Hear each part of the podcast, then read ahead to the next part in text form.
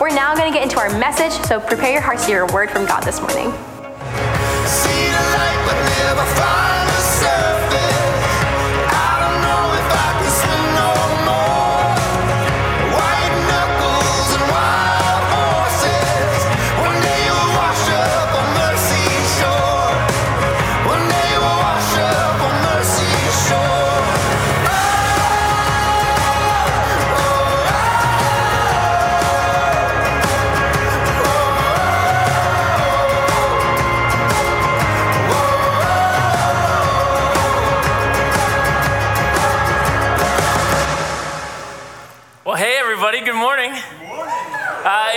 Great to see you. For those of you um, who've just been wondering where I've been, I haven't necessarily been on vacation, but I have taken some time off. Uh, two Sundays ago, I woke up at five in the morning and uh, texted all the pastors and said, Hey, I cannot come in today. Uh, here are my sermon notes. Do whatever you need to do. And then went and then fell asleep until like two o'clock in the afternoon.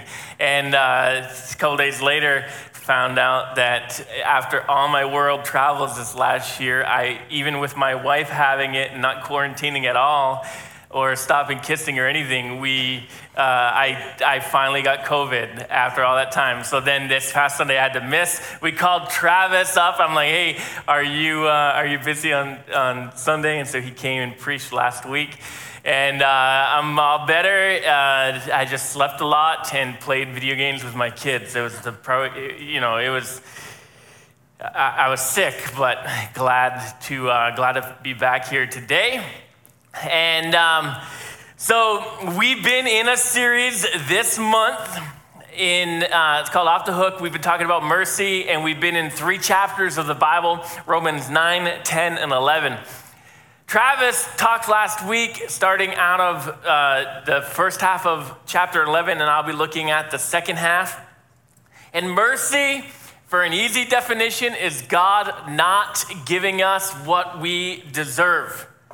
And we think, well, what do I deserve? What do, you know, if you're not familiar with, um, if you're not familiar with, with, with God, you're not familiar with some of the understanding of, of sin and how far removed we are from God, we deserve punishment. We deserve judgment. We deserve, um, we deserve uh, consequences for our sin. And that is true for every single person whether it's the one and a half year old in the kids' room or the 89 year old saint joining us online. It is every single one of us uh, deserve punishment for the sin that we've done and, the, and, and honestly just the sin that we've been born into. And God's grace gave us Jesus and through his mercy, the punishment of our sin was placed on Jesus. And if we want to, we can place our life underneath Jesus, underneath his covering. We can believe Jesus, follow Jesus, and worship Jesus. And if we do that, then we receive mercy. That the, the punishment we deserve, the punishment that God should give us, he decides not to give us, but instead he's placed it on Jesus. It's amazing. It's an amazing thing to comprehend, an amazing thing that should motivate us when we worship, an amazing thing that just helps us to remember the story of Jesus was a necessary one, and it was one that benefits us every day of our life. In the first week, we talked about how mercy is something you can receive, but you don't have to. You do have that choice to choose to pay for the price of your own sin. And um, that eternal punishment happens in a place that you may have heard of before called hell. And some people think that there's no way they could ever avoid that, but they haven't understood mercy. They don't yet understand why Jesus is good news because an eternal punishment is not anything that any of us have to ever receive. The second week, the week that I texted the staff at 5 a.m., they all taught about how mercy is for everyone, and we don't ever, ever want to forget that. Travis last week talked about cherishing mercy and sharing mercy, and today, as we finish, I want to talk about misunderstanding mercy. that you can, you can wrongly apply it to your life. And as a recipient of mercy, you can, um, you can think through the application of other people in a wrong way. Next week, July 4th, we're starting our Anthem series, which is a series we do every year. I want to invite you back for that. We take a song from culture and a song from the Bible and compare or contrast the two. Uh, sometimes a song is about a song in the Bible, and, and we'll, we'll make that correlation for you. We've got uh, four artists on highlight this year. Is a Toby Keith song, Cage the Elephant, REM, and Coldplay. Those are the four weeks. And then we'll be talking about Psalm 2, Psalm 1, Psalm 42, and Psalm 52. There's going to be a great series in July that we invite you back to. If you got your Bibles, I already told you where we're going to be. Romans 11, the second half of it today. And we're going to start reading at verse number 25. And I'm just going to read this entire passage here through the end of, of uh, verse number 36. So I just invite you to follow along, and, um, and then we'll talk through this together. Paul writes, I want you to understand this mystery, dear brothers and sisters, so that you will not feel proud about yourselves. Some of the people of Israel have hard hearts, but this will only last until the full number of Gentiles comes to Christ. And so all Israel will be saved. As the scriptures say, the one who rescues will come from Jerusalem, and he will turn away Israel from ungodliness. And this is my covenant with them that I will take away their sins. Many of the people of Israel are now enemies of the good news, and this benefits you Gentiles. Yet they are still the people he loves because he chose their ancestors, Abraham, Isaac, and Jacob. For God's gifts and his call can never be withdrawn. Once you Gentiles were rebels against God, but when the people of Israel rebelled against him, God was merciful to you instead. Now they are the rebels, and God's mercy has come to you so that they too will share in God's mercy. For God has imprisoned everyone in disobedience so he could have mercy on everyone. Oh, how great are God's riches and wisdom and knowledge. How impossible it is to understand his decisions and his ways. For who can know the Lord's thoughts? Who knows enough to give him advice? And who has given him so much that he needs to pay it back? For everything comes from him and exists by his power and is intended for his glory. All glory to him forever. Amen. It's an amazing passage of scripture that we're going to attempt to talk through this morning. But as I look at the scripture and, and, look at a, um, talk and, and think about what I'm about to tell you, it reminds me of the story that happened last summer. Uh, we had gone camping with uh, as uh, as just uh, all the staff and, and pastors at the church. We had gone on the camping trip together. Uh, I think maybe it was Memorial Day last year. And so we had to go to the grocery store to pick up something. I don't remember what, marshmallows or, or water, I don't know. But when we were at the grocery store, I'll never forget, we're at the checkout register, and so it's me and, uh, and it's all the guys. And when we get to the register, the, the guy bagging, who was probably like 17 years old, he said a question that I would never have expected to be asked in this rural town in New Hampshire. He looked at all of us, all of your pastors, and he said, Are you guys a gang? and I remember, like, did you guys hear that? This is the coolest day of my life. and I said, No, actually, we're pastors. Like, I don't know how, how opposite we can be from what you've just asked us. But yeah, he thought we were a gang. So you, you've got that. I, I, and I think about this, all right? So that kid clearly misunderstood. I don't, I, I still have no idea why he thought that. Maybe it was Pastor Andrew's neck tattoos. I'm not sure. I have no idea why he thought that, but this morning, as we talk about mercy, we can completely misunderstand mercy and interpret it as something so far off from what it actually is. I want to teach you, um, as we look at the first part of the scripture, about two dangerous thoughts on mercy, two misunderstandings of mercy, and two things that are really very far off from mercy. And, uh, and at first, it'll seem like well, hopefully, if you've kind of got these things going on in your life, it will correct it. It will, um, it- you'll be able to identify that. And then, if these aren't anything that you've walked through, that will guard our hearts from this. So, the first sounds like mercy, but it isn't. And Paul begins to warn about these in this writing. And so, two misunderstanding, two dangerous thoughts on mercy, two misunderstandings of mercy. One is tolerance, and the other is pride. So, tolerance. What happens is we begin to understand mercy and we begin to think through tolerance? What we end up doing is saying that mercy isn't needed. And that's a misunderstanding because God's punishment, and every person deserves punishment, and all have fallen short of God's glorious standard. But when we begin to say, you know what, but they're good people, I don't think God would judge them. They have good intentions. I don't think God would judge them. They have, uh, uh, uh, uh, uh, you, you know, good manners, good habits, good attitude. I don't think God would judge them. And this is a way we think that God's mercy covers everyone, except it only covers those who are underneath Jesus and have yielded their life and said, All right, Jesus, you're my Lord. And then mercy applies to them. And in Romans 9, 10, and 11, what Paul's been talking about, all right, he's talking to Roman people who are not Jewish people, and he's teaching them about Jewish people.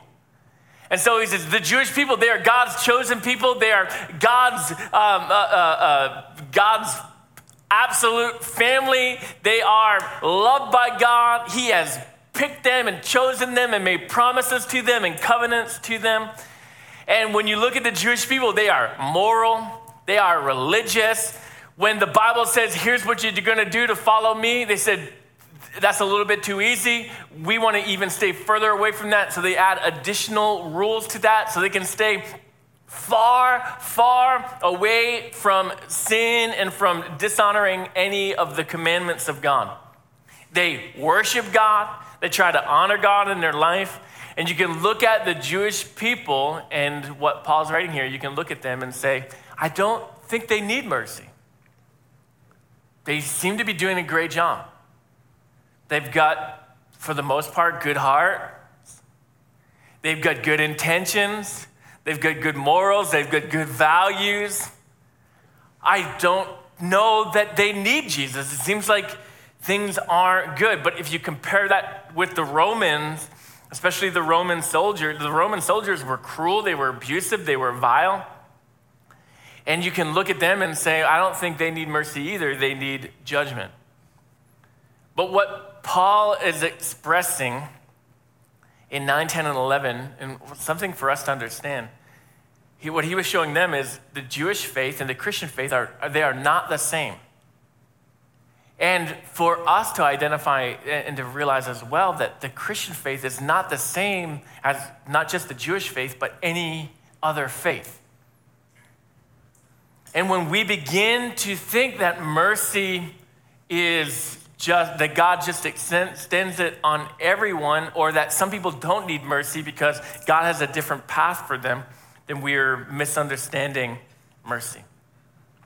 The Jewish people were given great blessings from God, great uh, promises from God, but without Jesus, those blessings are they're, they're, they're for naught. Because when this life ends, all those without Jesus have to pay the price for their own sin.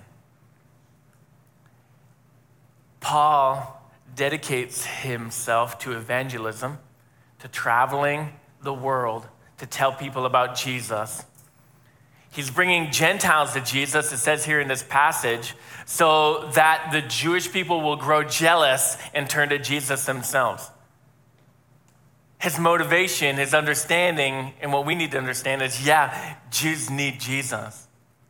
Just because they know God the Father, just because they're religious, that doesn't mean that they're exempt from, from, from needing mercy. And that just, we need to help us to understand that just because you've grown up in church, just because your parents are church, just because you check off the box Christian on some sort of flyer or survey, attending church does not mean mercy applies to you. Mercy is only available to those who receive Jesus as their Savior. Savior of what? Savior from punishment.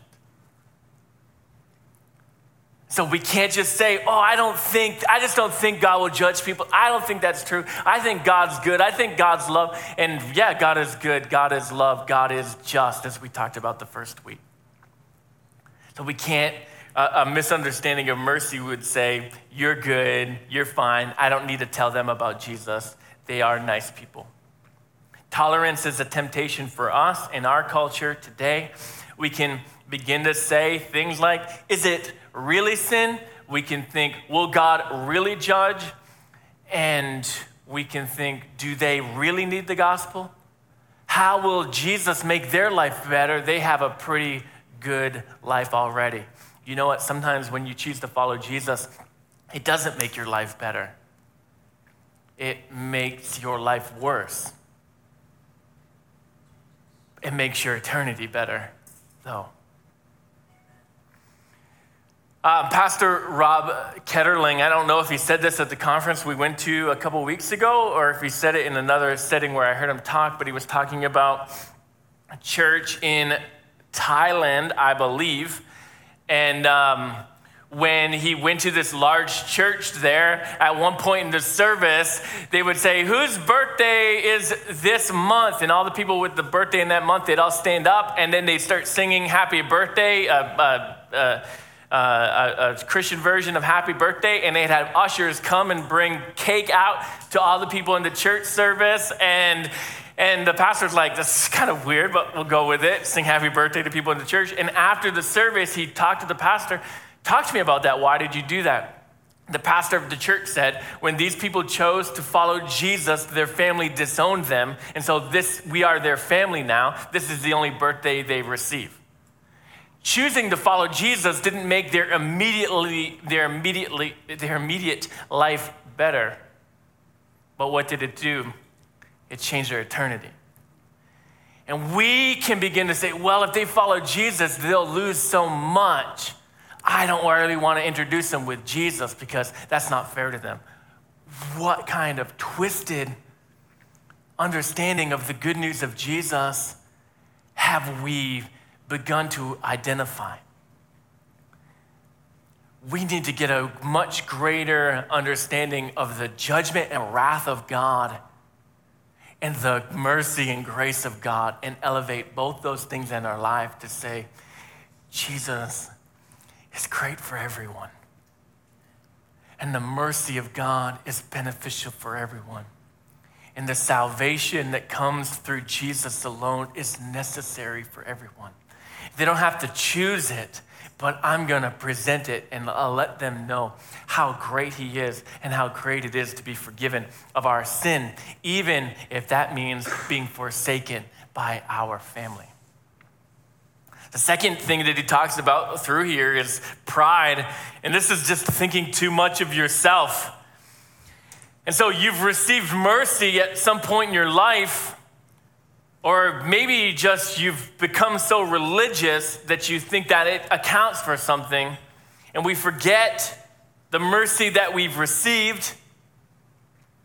We begin to think somehow that we've gained it.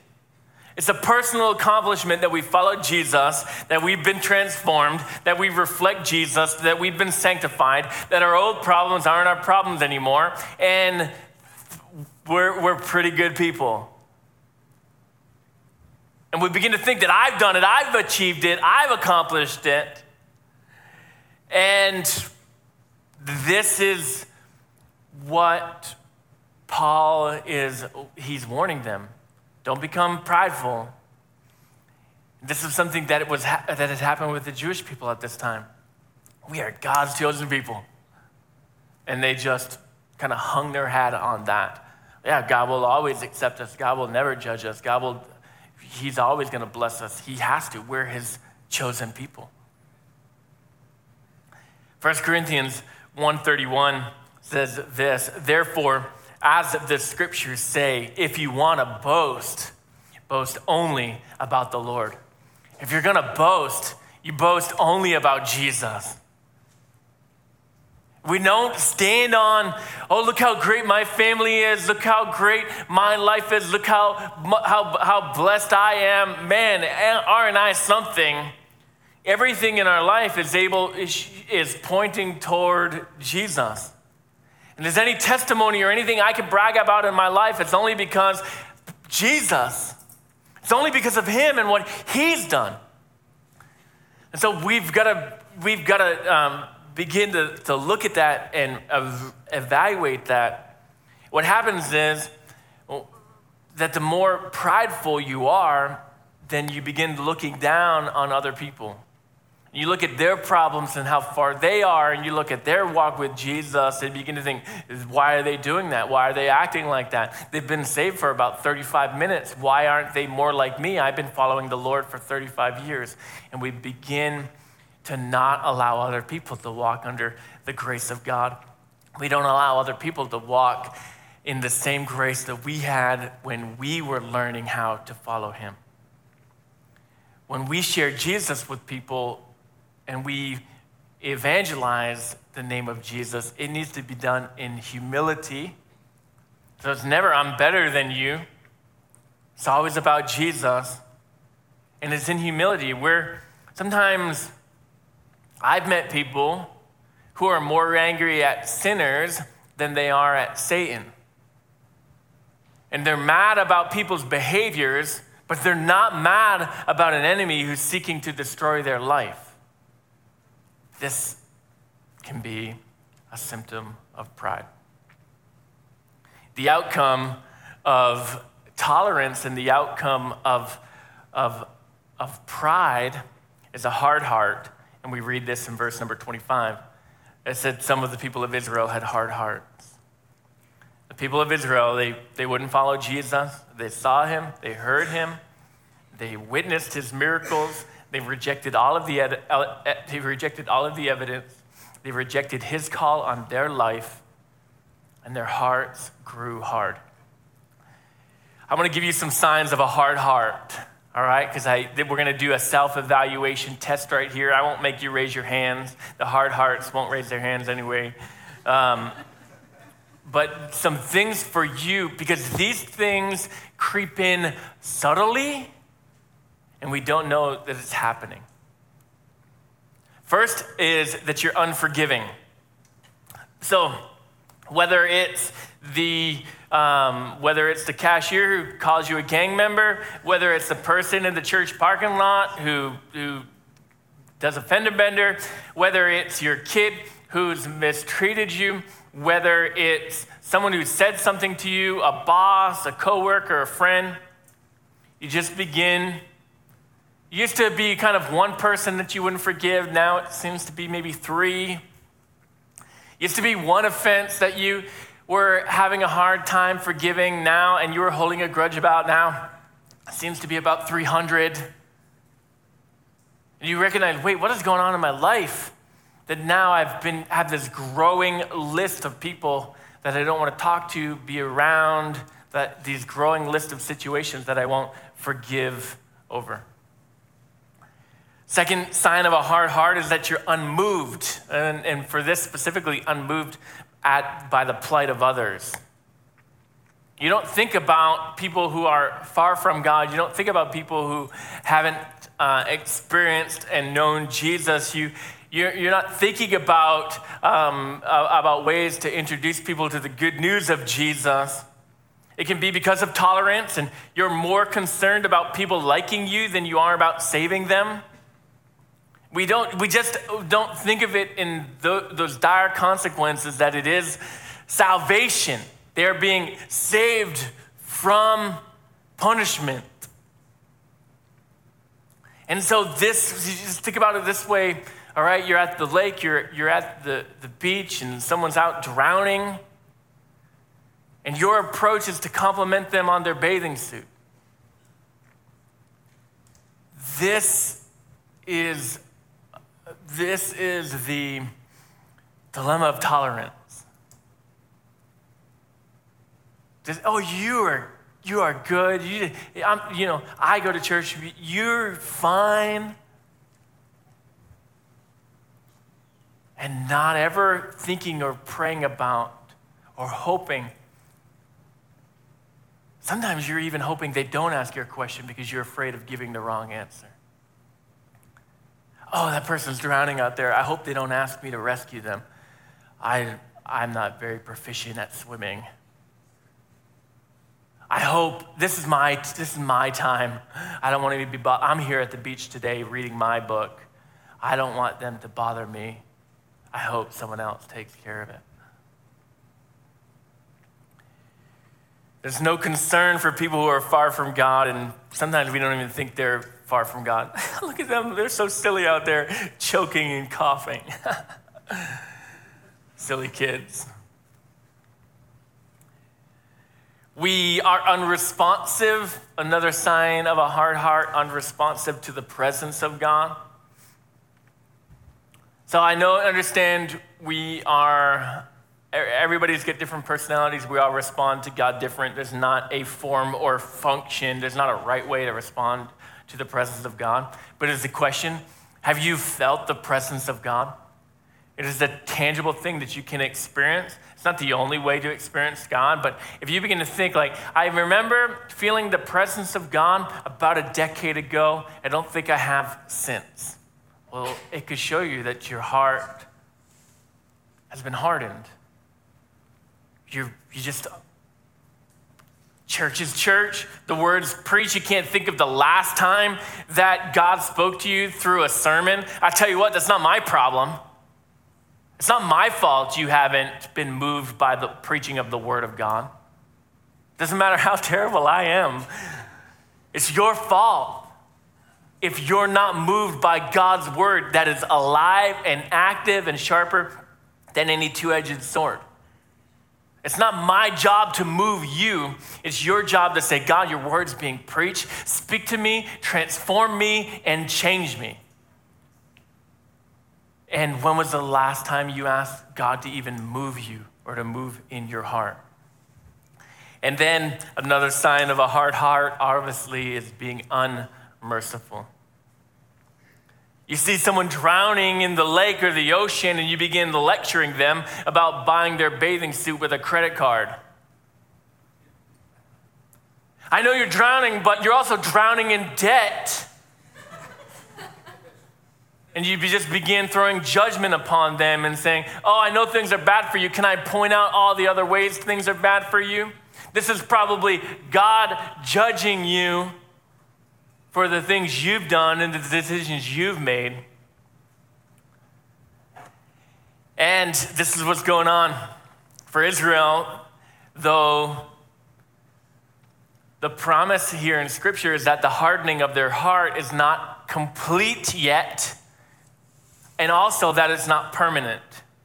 And he says there will be a great number who will follow Jesus after the full amount of Gentiles have been reached, after the full amount of people without Jewish heritage have come to know Christ. There'll be a great number of Jewish people who follow Jesus. If this morning you begin to recognize, wait a minute, I think maybe my heart is growing hard a couple of things for you to encourage you. First, it's not complete yet. To even think and recognize, I think my heart has begun to decay or grow hard or grow religious. To even think that or ask that is a beautiful thing because it shows you it hasn't been completed yet. There's a, a, a, uh, word to describe, you know, there's a word to describe people, apostasy or apostate, that you've gone, you've fall, you've removed yourself so far from God. Well, you're not there yet if you're still here thinking, God is my heart hard. And the other great thing is that it is not permanent. And God can do some surgery in you this morning where He brings a softness to your heart again, where you experience His presence, where you are moved by the by by the by other people and how they have not been able to experience Jesus. What do we do to begin to soften that heart? Repentance is always our first step. Something we've done has caused us to turn away from God, and usually it's idolatry. It's worshiping someone or something else other than Jesus and it's been work, worshiping over time. It's been worshiping your house or your landscape or your garden or your car or your recreation or your problems and your anxieties and your just worshiping something else other than Jesus begins to, and we repent of that. Jesus, it's all about you. It only needs to be about you. Forgive me for forgetting you you begin to soften your heart by worshiping Him. And you get the opportunity to do that at worship night tonight at the Milton location, 5 p.m. But worshiping Him because we come in, when our heart's hard, we come in and we say, The band didn't play my favorite song. that singer's singing off key. I don't even know why I'm here. Why are they going to be? It's always so loud at worship night.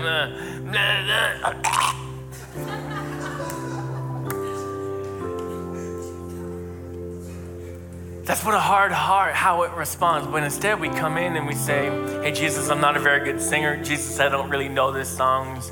Jesus, I'm not a type of person who raises my hand, but you know what? I'm gonna very, I'm gonna, this is for you, Jesus. I love you. And I thank you for being my Savior and my Lord and my God and my healer and my friend and my advocate. Thank you for sending the Holy Spirit. I thank you for making me right with your Father God. I thank you for allowing me to be a co heir with you of your kingdom. I thank you for my church family and the brothers and sisters. I thank you that I got to serve today. I thank you that I got to give today. I thank you that I got to pray today. I thank you that I got to read your word today. Thank you for your word that you speak to me through it. Thank you for your word that you correct me through it. Thank you for your word that you rebuke me through it. Thank you for your word that you transform me through it. Thank you, Jesus. It doesn't matter what they're singing. If you show up tonight and it's all Christmas carols,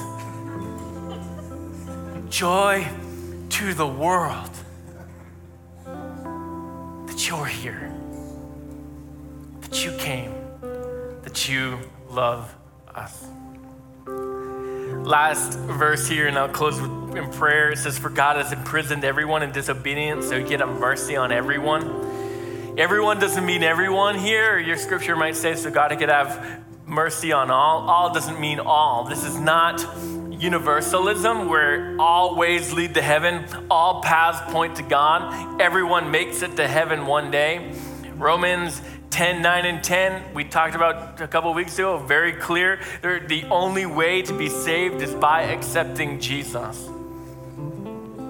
The salvation of the Jewish people in this scripture, it is not inevitable, it is not collective, but it is individual, and it has to do with each person deciding to accept Jesus Christ for their own, and that's true for us and for our families, for our country, for our friends.